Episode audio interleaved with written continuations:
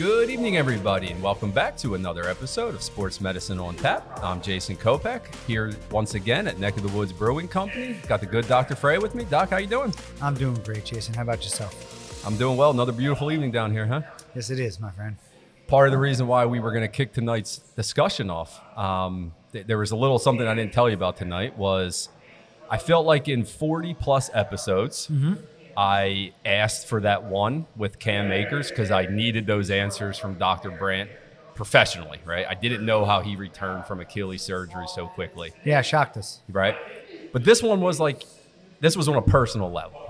I was like, I'm not going to have a podcast and then not use it to my advantage. And a few years ago, I picked up running Yeah, and I just went through the gauntlet of injuries when I started. just like everybody else. And then I was like, we have this tremendous guest opportunity, Right. an employee of the Energy Lab, Right. the great Brittany Lynch. I was like, we got to get her on here. Heck yeah. Because I'm going to ask all of my questions that I've just been dying to know. So, Brittany, thank you so much for joining us. Thank you so much for having me. For very sure. excited to be here. I know it took a lot to get you down here, worked it into your schedule. This is the Energy Lab is not what you do full time. So, can you tell us a little bit about yourself? Yeah, so um, I am a University of Delaware grad, so go Blue Hens in my undergrad and graduate degree. I did a sports residency in Pittsburgh and spent about 10 years of my professional career out there, and then recently moved back to southern New Jersey to be closer to family. My interests from a professional standpoint are primarily athletes, working with runners. Um, I worked in professional settings. I've worked with collegiate runners, and so yeah, so I'm excited to be here tonight to talk about you know my clinical experiences and what I've seen in the management of runners, as well as just be able to be a part of the Energy Lab. Inat. Yeah, exactly. downtown, not quite downtown. Yeah, right, right, right, exactly. And, and what is your role with the Energy Lab? So I am a physical therapist, hmm. but more so my role in the energy lab is performance based and hmm. not so much the rehab side of things. Hmm. So if you're in that acute stage and working with a physical therapist, great. And then you get into that later stage and you're really trying to get back to where you were before you got injured or even beyond, that's kind of where I come into play. Right, right. So when when the pandemic first hit is when it was a little bit before that that I decided that I, I always found running fascinating. Just seeing people running down the road and you know what mile are they on? Did they just start? Are they just ending? Do they And have why any? are they doing that? why are, I mean, I hate cardio to Someone begin with. them to do Right, that. yeah. Um, and I, I even remember thinking, like, you know, do they have a plan? Are they just running and then Yeah. turning around at a certain point? And Perfectly honest, that's me. and and truthfully, I think what- you know, looking back on it, I, a lot of people turn to sourdough and you know home activities, and running it, it was a tremendous thing for me during the pandemic. And Right. I think the smartest thing I ever did was I had hired a running coach right mm. before. And unfortunately, Brittany, you and I didn't know each other at the time, and I have nothing great things to say about the person I hired. I, I can't imagine have been doing it without his guidance that whole time. But unfortunately, I wasn't always truthful with him, and he would, you know, we would speak almost not I wouldn't say daily, but a few times a week. How you feeling? How you feeling? I'm, I'm doing great, man. My times are coming down. I'm feeling better. When I, and the truth, it just wasn't really the case. Really? Um, I went from somebody, you know, I did a why lot of would like, you fib? I don't know. I just was like, I don't want him to like back off. Like I'm, it's, Yeah. it's the only thing I have to do all day right now, Right. right. Like I'm gonna run today, and I didn't want to like tailor the program down. I had done like some sprint triathlons, which the running part would be like a 5K, and I did a couple 5K charity turkey trot on Thanksgiving, mm-hmm. and Right. that was like the extent of my cardio. But I always had the Broad Street on my bucket list, and mm-hmm. you know I ended up doing that in 2020, although it was virtual, and then mm-hmm. I did it right, again right. in 21, and You, you did do it again. yeah, So, I you got the real so- experience. and that's what I, I told him. I was like, I, I, I ran 10 miles and I was happy with that. And Yeah. then, but I also wanted that experience of running with like thousands of people. Right. you It's a great race. Yeah. Yeah. And- Amazing. As a 10 miler, it's it's Yes. best in the country. It's oh yeah, awesome. Yeah. And, it's, and it's downhill. Right. and it's downhill. So- although I, I got to tell you, I think it's a fallacy. Like, like, yeah, granted, overall it's higher elevation to lower elevation, Right. but there, But there- it's not like big hills, but there's some ups along the way. Absolutely. Yeah. Because I thought the same thing going Yeah. in. Everyone was like, it's downhill, it's downhill. And I was like, well, This isn't for downhill. sure going to PR. And then I'm like, wait a minute, I'm going uphill a Right. couple times right Yeah, now. and there's like a million people around you. yeah. But I thought like tonight would be interesting, like if, if we centered tonight's topic around running, and, and mm-hmm. the weather's getting nicer, right? I mm-hmm. mean, it's it's almost 60 degrees still at night. We're getting two, three hours more of daylight. Right. I mm-hmm. myself Feels just good. see so many more people out Yeah. running. But I think with that comes is there was probably people that were running less in the winter, I would Yeah. assume, and then that weather breaks and everybody goes out and. But with that, I'm from your side of things. I'm sure Mm-hmm. more issues develop from That's that. when the injuries happen. Right. Yeah, yeah, Yeah. I will say that that's a very consistent trend. So I still Yeah. Mm-hmm. treat as a physical therapist um, in the traditional clinical setting, and there was a huge uptick in running related injuries Right. from COVID because COVID. gyms shut down, Yeah. classes shut down, and Mhm. it was an easy way to get out and social Right. distance and Right. stay active and get Yeah. outside of the four walls of your house. And so um, there was definitely that uptick um, where people progressed their mileage very quickly, Right. their frequency of how many Mhm. times a a week they were running, and maybe that none to run. You know, they started at That ground me. Yeah, zero yeah, yeah. and and really took off. Um, I was a couch to 10 miler, basically, is the way I look at it. Good work Yeah. though, yeah, man. Yeah. yeah. I ended up dropping like 25 pounds, and you know, Awesome. and, but I, I remember thinking like, this is probably why everything hurts as well, you know, in the beginning. But you had talked about so that uptick of injuries. What what Mm-hmm. are those injuries that you would typically see? Let's start with like a novice runner, somebody that's just picked up running, and I'm going to compare it to like kind of what I went through. What are those things you see as a physical therapist? I would say your beginner runners are going to experience knee pain and shin pain. So sometimes they'll complain of that as like a shin splint or comp- like a pressure feeling, Mhm. and then anterior knee pain. I would Right. say are the two most common injuries that you'll see. Yeah. From a physical therapist standpoint, or for anyone that's working with runners, you know, we we want to make sure and rule out a bone stress injury, so Sure. that tibia, that anterior shin pain that you're feeling is is from muscle and not from Mhm. bony, you know, a bony response. Um, but I would say those are probably your two most common injuries that you'll see in someone who's really starting to take off from from Mhm. nothing Yeah. or from minimal. And then when you see those injuries in the in the uh, exam room, doc, I mean, how are you deciphering through, you know, a stress injury or you know muscular related? Right, right, right. So you know, you go through the exam and you're asking a number of questions. First, you, you want to start off with sort of the history there, and um, Brittany sort of hit the nail on the head in terms of the history. How quickly did you increase your? Has there been a change in your running program, a change in your mileage, a change in your Mhm. frequency, a change in footwear and whatnot? And if there's been a relatively quick acceleration in that, you're becoming a little more suspicious or worried about the possibility of a, of, of a stress fracture. Stress fracture tends to be a little more point tender. There's a couple different tests that we can do. A Fulcrum test is a little bit more worrisome for possible stress fracture versus more of this generalized tenderness along really frequently the, the what I would call the, the anterior medial angle of the tibia. So it's kind of in the front and and, um, across to the inside there um, versus point tenderness. Um, I also will frequently tap along the tibia and, and and typically if you're with a stress fracture it tends to localize a little bit more um, pretty pretty specifically as, oppo- as opposed to this more generalized issue. And if you're if there is a suspicion for that sometimes it's fairly clear but there- cle- obviously there's overlap but you don't know just definitively. You obtain x-rays. If you can see it on x-ray uh, if there's that little little line there that's a big worrisome sign right? And usually it's been there for a little while not to get too into the weeds on it which is what i always do. There's something called the dreaded black line which is a small little black line that you see on the, the front the anterior cortex of the femur which is a very worrisome sign. That mm-hmm. means that someone's and you get a little bit of beaking a little like kind of callus bone callus attempts to heal across it.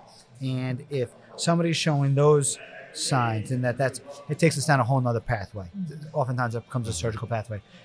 It's rare that you see that someone's not getting better you're kind of taking the appropriate steps to get them better and then sometimes you need higher level imaging either a bone scan or an mm-hmm. mri to actually look and see yeah no is this more of this shin splints periosteitis you know a number of different names for a similar thing or is this actually a stress fracture?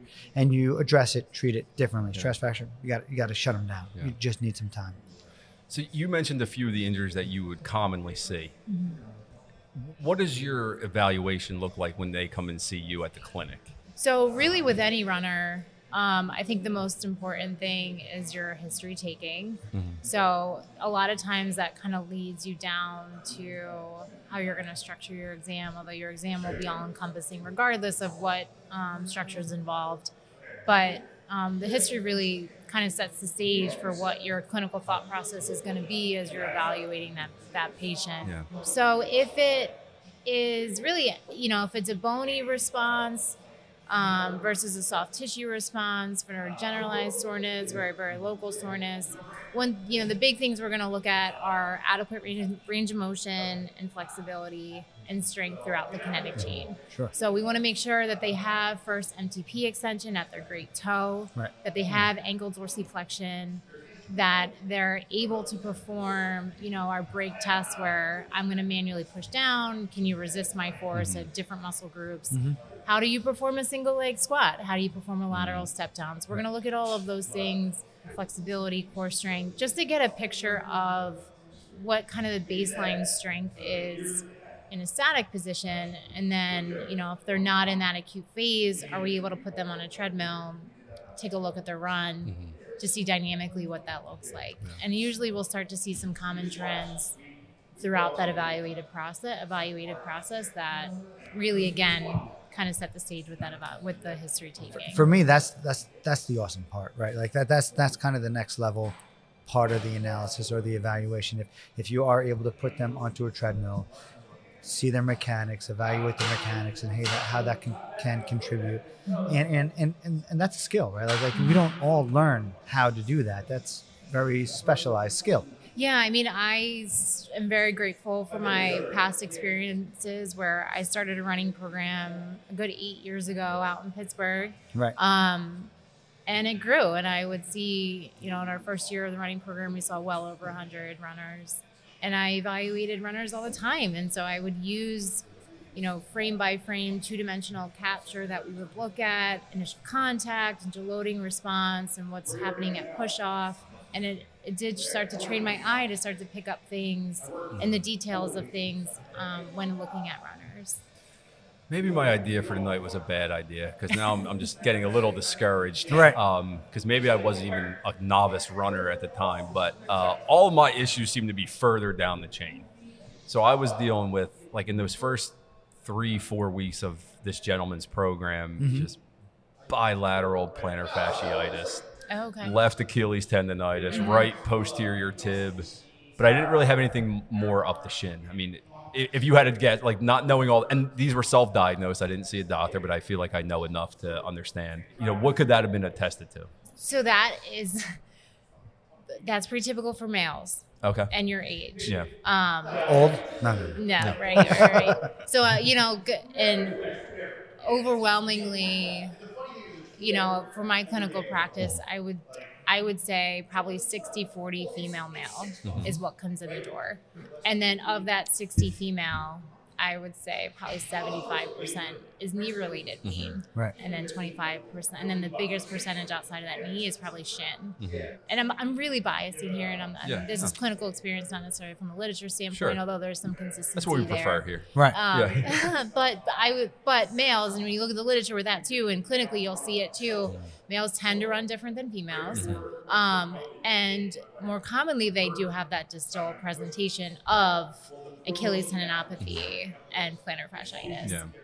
I remember, you know, I used to have to kind of report my times and my miles to him. And when I finally started addressing my issues, I got the sudden call like, and I'm not, I'd rather not get into what my times were because I don't want people judging me, but it was like, so what's up? Because you're, when I finally started to like correct these things, my miles per, uh, m- you know, minute went down about 60, 65 seconds. And I was like, well, for the last month and a half, I've just been dealing with all these things. What would your suggestions be, you know, for any of these types of injuries? What is the best course of action? And I'm just kind of curious if maybe I was already on the right path. Is it is it just the the rehab component of things? Is it strengthening? Strength is a big part of Mm-hmm. it. I'm going to be completely honest and not to call you out. I Mm-hmm. No, think, please. I think that people are very hesitant to seek medical attention, and it comes in too late. Mm-hmm. Yeah. And at that point, Yeah. it's almost like we need to slow you down and we need to, to Mm-hmm. build up more resiliency. Had you entered a little bit earlier, Right. we, we might not slow, be slowing you down. We might be coinciding Yeah. in our rehab. That's what I was and- afraid of. You Yeah. asked me you know, why, and I was like, I, I just, I mean, I'm three weeks into this. I don't want him to like start backing off, Right. you know. Right. And and it's tough. Right? Runners got to run. Like, like people who run, and it's so hard to tell a runner not to run. But when you come in late like that, that's the answer, and, Yeah. and it's tough. Yep, yep. And I mean, when you look, what I'll tell people all the time who, you know, are hesitant about seeking medical attention, I'm like, look, if you've got an acute tendonitis, you're looking at like a three to seven ish week mm-hmm. time frame from healing. When you've got a chronic tendinosis where the tendon is now chronically inflamed, you're looking at three to six months potentially from a rehab standpoint. Yeah. So if you're able to intervene earlier, and look, if you go see a physical therapist and they want you to stop all activity, don't provide any recommendations, Mhm. and don't outline a clear path for how you're going to maybe modify what you're doing right now, but long term, this is how the vision of where this is going to go. I would recommend seeing a different physical therapist Yeah. because uh, ultimately we're in a profession to keep you going and, Yeah. and we want you to be running. Right. Um, and so there is this kind of unfortunate fear that you're going to enter the system or, you know, enter the medical system and we're going to be like, you need to stop running. Yeah, And everyone's really- wants to shut you down. Right. And we don't want to. Rarely am I like, Yeah. I actually, I may not want you running five days a week. Right. Um, and we'll talk about total mileage. But we want to keep resiliency in the system. And if you totally shut down, then it's going to be harder for you to come back. At the time when I had started this program, I remember a lot of it centered around, you know, my wife's work schedule, the baby's Mm-hmm. schedule, and sometimes it'd be like, "Oh man, like I didn't know she was going to nap right now. I'm going to go get my run in right now." Such is life. And I, I felt like that was what led to my a lot of my issues. Mm-hmm. I would say since that time in 2020, I am probably I might be the biggest component of a warm up and how Mm-hmm. effective that is. And uh, maybe you could touch on that. I mean, do you feel the same way? Absolutely. I think a dynamic warm up is helpful. I think a lot Dynamic. of yeah, I think a lot of people put a lot of bulk into the stretching aspect of Mm-hmm. it, like static stretching and you know, when we look at the literature and when I look and when I hear from a clinical standpoint, stretching is beneficial, but it's not as protective as Right. as people think it is. Yeah. Um, where really strengthening is is more of your protection, you know, and build again. I'm going to say this probably over and over again, and the listeners are probably going to be like, enough with it already. like, you know, you got to build capacity, you got to Right. build resiliency, and how are you Yeah. going to do that? You're not going to do it by stretching. Right. Right. You're going to do that by strengthening. Yeah. Running is five times your body weight. Yeah. Like you, you can't just run. You need Yeah. to be stronger than what the running forces are. So it's funny that, that you mentioned that the whole dynamic, you know, so so static stretching. So I, I, I've I've two marathons under my belt at this point in time. Oh, I'm sorry, and- Doc. No, no, no. Jeez. Yeah, not not to you know, brag. So so and and but of course um, I'm getting older. Every time I start to try to get, get a little heavier, every time I start to try to run, tweak tweak this, tweak that. And so I, uh, I was working with uh, with Jess Harrison, one of one of the mm-hmm. physical therapists that we've had on for a, a number of shows, and she's awesome. And she would just kind of hammer me because I just do what I did, right? Like Yeah. I just stretch, and mm-hmm. and she'd be like, "Ugh, static stretch," and she would hammer me on. Mm. And the same thing, like Smart and- girl. Right, right. And every time that I would get into the same program, like I would start to go down this road. All right, I gotta, I gotta start running again. And then I would tweak something, and then I get hurt, and then I'm done, and I'm shut down for a little while. Then I wait, and then it finally gets better, and I go back out there, and I tweak the next thing. And there's this whole push, like you have to work out, you have to build your strength before you even start your running program. And then when you're when when you're when you're getting ready for your runs, dynamic stretching, stop this static nonsense. Mm.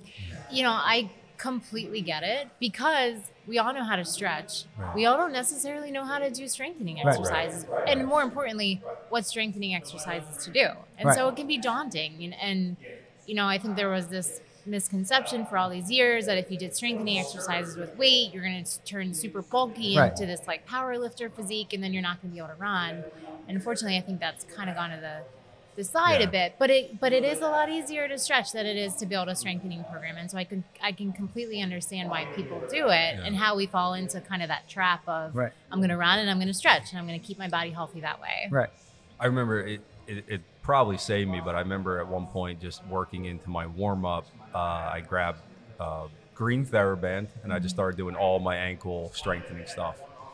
And it was just suddenly like, God, even doing it like, you know, that E version doesn't hurt as bad as it was a week ago, you know? And I think just that's what really like got me through like the Achilles tendonitis and the plantar fasciitis and the, that posterior tib thing was really what was Hey, killing that me. back pain went away. And I, yeah, and, and then and then uh, even more importantly, I, I just started. Uh, you know, I took a page out of Mike's playbook over at the Energy Lab, and I just started incorporating a lot of like glute activation. So just bridges and you know uh, lateral step downs, things like that. And I remember like that. I, I'll never forget it. That first run where it was like I was three houses down, and I was like, huh, nothing hurts yet. And then five houses. I was like, you know, you're kind of like, oh man, like, man, like this feels pretty good. And like, Brittany, I swear, I felt like I was flying Yeah. Yeah. because that was the first time where I was like, maybe you could touch on it later, but like I have that app where it's like you, you get to that mile and it gives you your time. Yeah. And I was like, man, I feel like I'm doing really good today. And then here comes on that thing through my uh, AirPod, and it's like, well, that can't be right. That's like a minute and a half faster. But I was like, I mean, nothing does hurt, you know? Like, Yeah. it just felt amazing Yeah. once you kind of started working through everything. And I swear, ever since then, it's like people come into the energy lab, like, well, I just, you know, can I skip the warm up? No, no, no. Like, there's a reason why we're doing this Yeah. stuff, you know? Yeah, yeah. And That's like I feel like the aha moment that Yeah. you just described, and Yeah. like one of the, you know, the turning point in the rehab, and like Mhm. really what makes me feel good and good inside is when the runners come in and they say like, "Wow, I feel so much stronger in my stride," right. um, and they can appreciate really the difference in how they're able to push the ground and Yeah. contact and versus like I'm just running and I'm just going through the motions. Right. Right. Jay mentioned, you know, some of the ankle, the plantar fasciitis, and some of those types of injuries. What are a little bit higher up the kinetic chain? What are some of the other stuff that we start to see? Hamstrings, Yep. uh, IT band, hips, Yeah. that, that kind of stuff. Yeah, so I would say in my clinical experience, and maybe this is lending to a little bit more of your advanced runner um, or who's a runner who's been running for a long time, hamstring issue can be um, definitely an issue. Your hamstrings are working in a lengthened position, in a shortened position at the hip and at the knee. So, mm-hmm. from anyone who doesn't have a, a medical background, your hamstrings cross both your hip and your knee, which means that they can manipulate your hip and they can manipulate your knee. And so, during our running stride, we're going to ask that muscle to produce um, demand at our hip and knee in both a lengthened and shortened position. And that's a lot of demand for a muscle. And you're Right. doing that over and over and over again, no matter how many strides you're going to take and whatever amount of distance run you're going to do. So, you know, if someone is not doing their share along the kinetic chain, whether that's our plantar flexors or something like our glute max, which oftentimes happens with individuals who have hamstring tendinopathy, then all of a sudden now instead of doing, you know, hypothetically 60% of the demand, now they're doing 75% of the demand and you're going to wear out that hamstring faster because it's not being able to share the load as much from a more proximal or a more distal muscle. Um, so I would say hamstring issues are pretty common Oh, yeah. and they present kind of classically when you evaluate them from a clinical standpoint as well. And again, all comes down to the history, and you'll hear that you'll hear that right from the beginning as well. Is, is there any preventative stuff that you can work on? And, and, and let's say someone comes in for an evaluation. Is there anything that you're looking for during the run evaluation to, to identify, hey, this could be a potential issue for you? We're gonna we're gonna focus on this.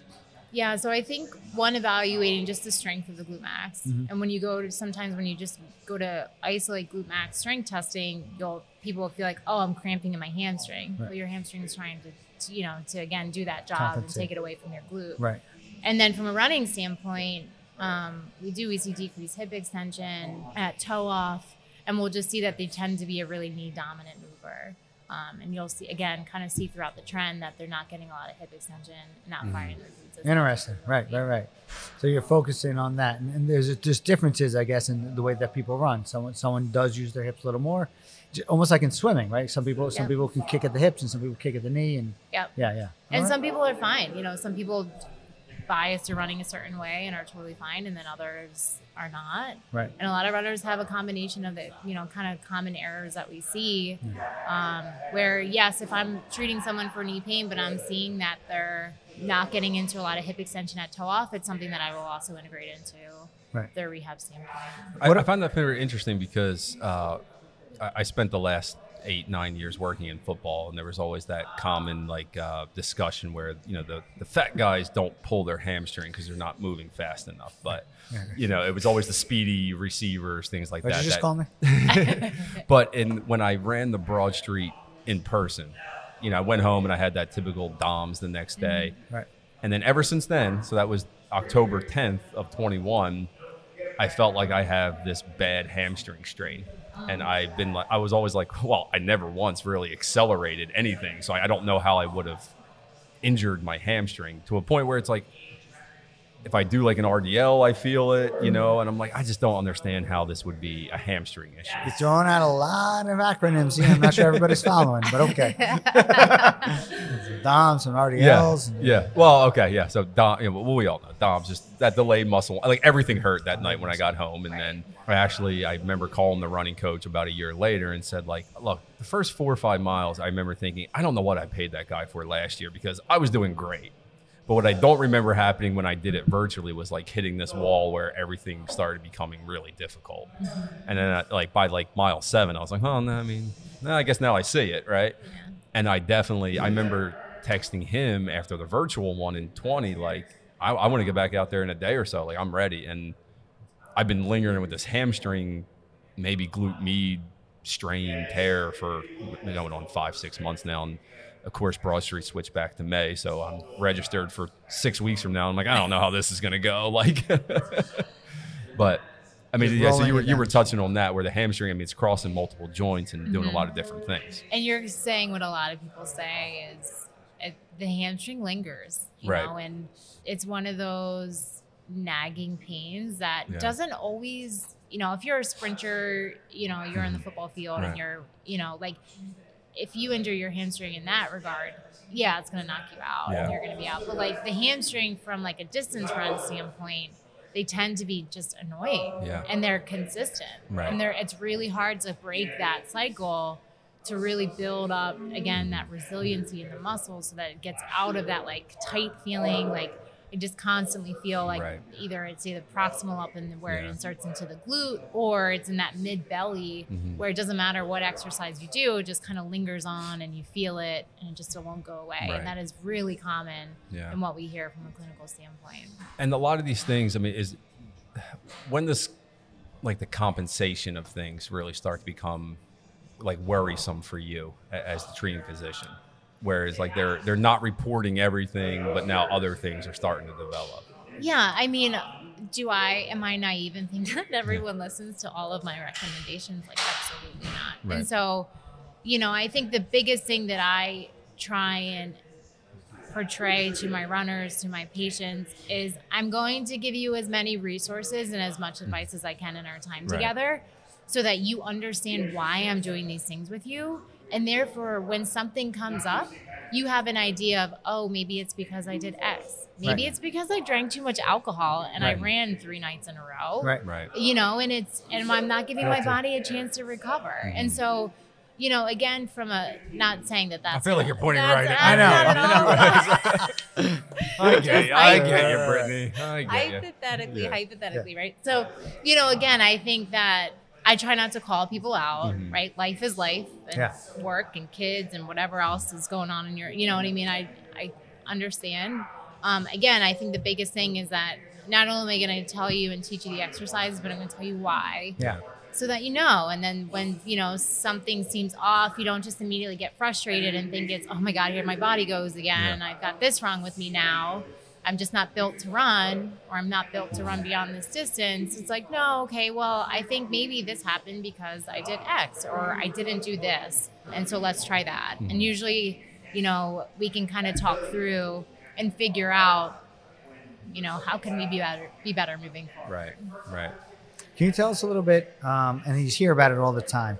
You know what? Yeah, IT band. How does Yes, that? that was affect my next question right, too, Right, Doc, right. yeah. That's, that's where we're going. that's where i was going with the compensation because Right. now i feel like i'm developing on the contralateral side this it band tendonitis Yeah. So your IT, like if you're experiencing like lateral knee pain, mm-hmm. that commonly is your IT band, and that can just arise from a from a couple different things. Usually, it's an imbalance and from a flexibility and a strength standpoint, mm-hmm. and it's just the weakest link along the chain. Um, And so, building not only resiliency in your system, but also variability. Mm-hmm. A lot of times, runners will only do certain exercises. Right. Really, we need to load the we need to load the limb in different ways. Mm-hmm. Running is a very sagittal plane motion, but with that being said, there's also demands moving in frontal and transverse plane as well. Meaning, it's not just bending and straightening your knee. There's also rotary components to it and moving the limb in and out. And so, if you only do exercises that are really bending and straightening your knee, Yeah.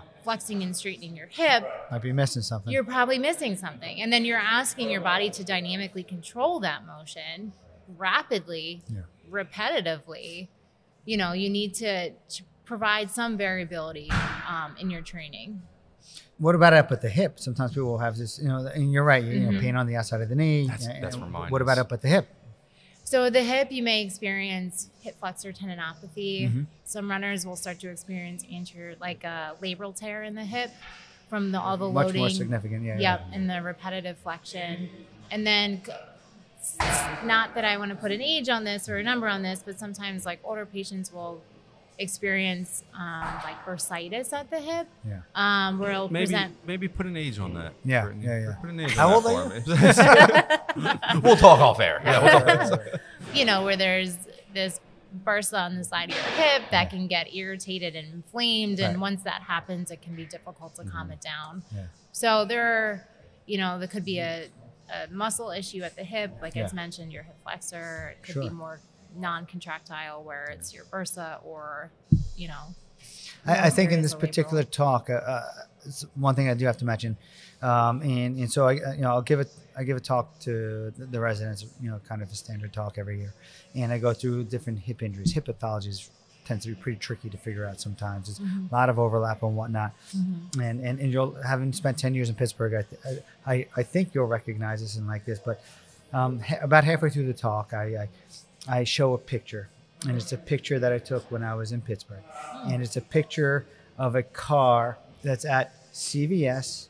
That's um, CVS is in Squirrel Hill, Yeah. right next to the JCC. I don't know exactly what you're Right, about. exactly. Yeah. And so, so this car, somebody drove their car into the brick wall right next to the CVS, and the bricks had collapsed all around it.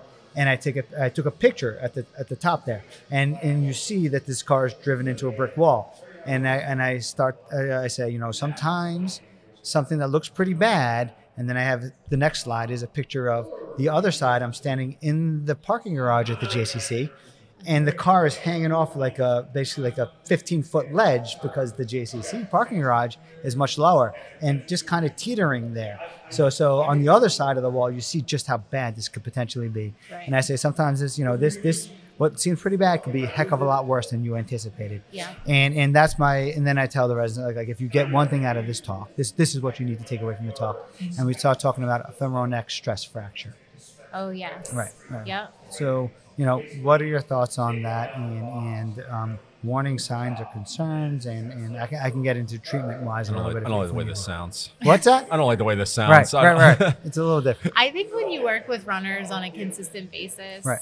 You know, and I hate to say this, but I think you're always in the back of your mind ruling out 100% ruling out. ruling out any type of stress reaction. Right. And if it's femoral neck, Yeah. that you know, if my suspicion of I'm not consistently eliciting these symptoms with muscle contraction or with compressing the labrum and the symptoms are kind of vague, they seem to be more with weight bearing, that's an immediate referral out to make sure that there's not a stress fracture. Totally. Yeah. Um, and it applies really up and down the chain, but even more so in the femoral neck. Yeah. And I knock on wood, I feel really lucky that I've only had a couple in my my career, but they're it's not a good day for a patient who has that diagnosis. And, and the concern there is a, you know, what, what is a stress fracture could complete, but displace. And in, in a young active person, that that's a, that's a that's a nightmare, right? Like this is a young active person, and it could lead to some really really big issues down the line. yeah. And so, so you know, the anterior groin pain, the pain that's kind of in the front, and the pain that doesn't get better, it's worse with activity. You know, we're, we're, we're super worried about that, and, and you got to stop running. And sometimes you need to be on crutches temporarily until you know, until you've ruled it out, like you said, that it's not a stress fracture. And stress fracture typically there there, there are two varieties uh, in the in the femoral neck. Uh, one that's on what we call the, the the superior, the top part of the femoral neck, and that's under a distractive force. Every time somebody puts weight on it, it's sort of separating. And that one really it needs surgery. It needs to be pinned. It needs to be fixed. And then there's the other variety, which happens at the inferior, the bottom part of the neck, and uh, Fortunately, that one's in compression. Every time a person puts weight on that, it's sort of closing down that fracture site and causing compression across the fracture site. So the good news there is it takes time, and it actually takes more time than I think most docs give it, but it mm-hmm. heals. It heals on its own. But but if that's there, you have to address it. Also, that's the cue to, to address a number of other potential issues, right? Right, like nutrition and whatnot, and all the mm-hmm. other issues that go along with, with potentially leading to a stress fracture.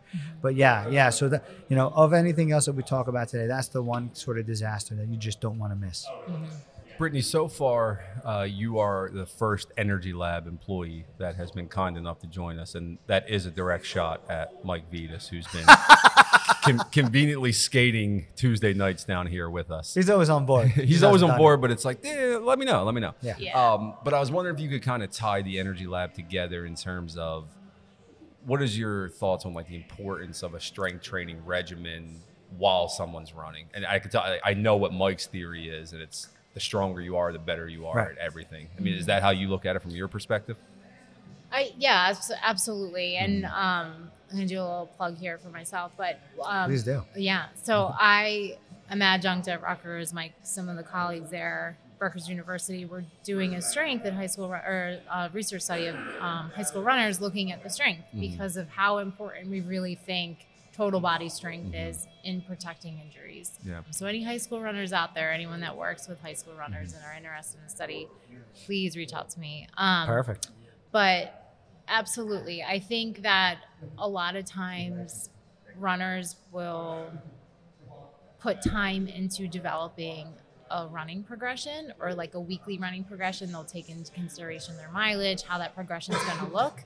And at the end of the day life gets in the way of anything else Right. right? Mm-hmm. And so the last thing you can do is is go beyond that to look at oh okay there's seven days in the week. I ideally want to run four days a week. That means i should strength train two to three days a week. That means i should cross train with something else. That means i should incorporate some balance of parasympathetic sympathetic nervous system and that's really where a strength coaching comes into play. We we sit down with you we hear your interests you know what do you enjoy doing? We're not going to make you and i think that's part of it too is people think like oh we're just going to give you generic exercises that you're not going to enjoy doing and that's not that's not it. Right. um, the exercises will be targeted based upon specifically what we see from an assessment standpoint. Needs. right but we we will sit down with you and we will map out so then you know okay i want you running ideally you know this amount of time or these amount of days this amount of weekly mileage.